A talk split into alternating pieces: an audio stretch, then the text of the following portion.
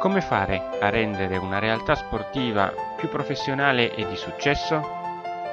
Sono Andrea Annunziata e questi sono i miei consigli di sport marketing.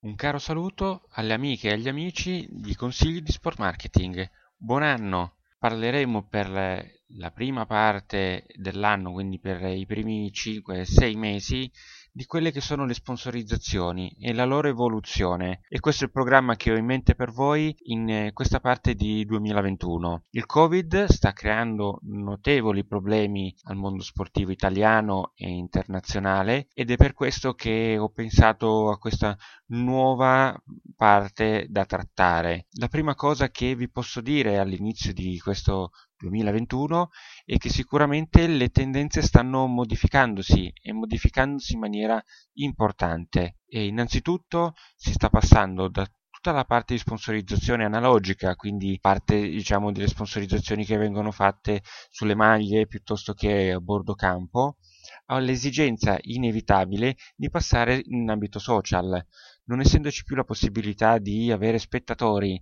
all'interno dei nostri palazzetti piuttosto che dei nostri stadi, inevitabilmente il pubblico si riversa su quelli che sono i social network ed è questa la nuova richiesta. Purtroppo i contratti precedentemente eh, già firmati non permettono in alcuni casi questo tipo di evoluzione e quindi sarà necessario analizzare e riflettere su quelli che sono i rinnovi di contratto di sponsorizzazione da qui ai prossimi anni. Gli indicatori e gli esperti eh, del settore a livello internazionale ci parlano proprio di questa nuova tendenza. Si sta andando verso una sponsorizzazione sempre più in ambito digitale. Ecco perché è importante che anche le piccole società sportive, le piccole realtà sportive in generale, si eh, sostanzialmente forniscano di esperti del settore dei social network perché da questo punto di vista una nicchia anche piccola, anche locale ma ottimamente gestita può ottenere a livello di sponsorizzazioni sicuramente risultati molto molto interessanti.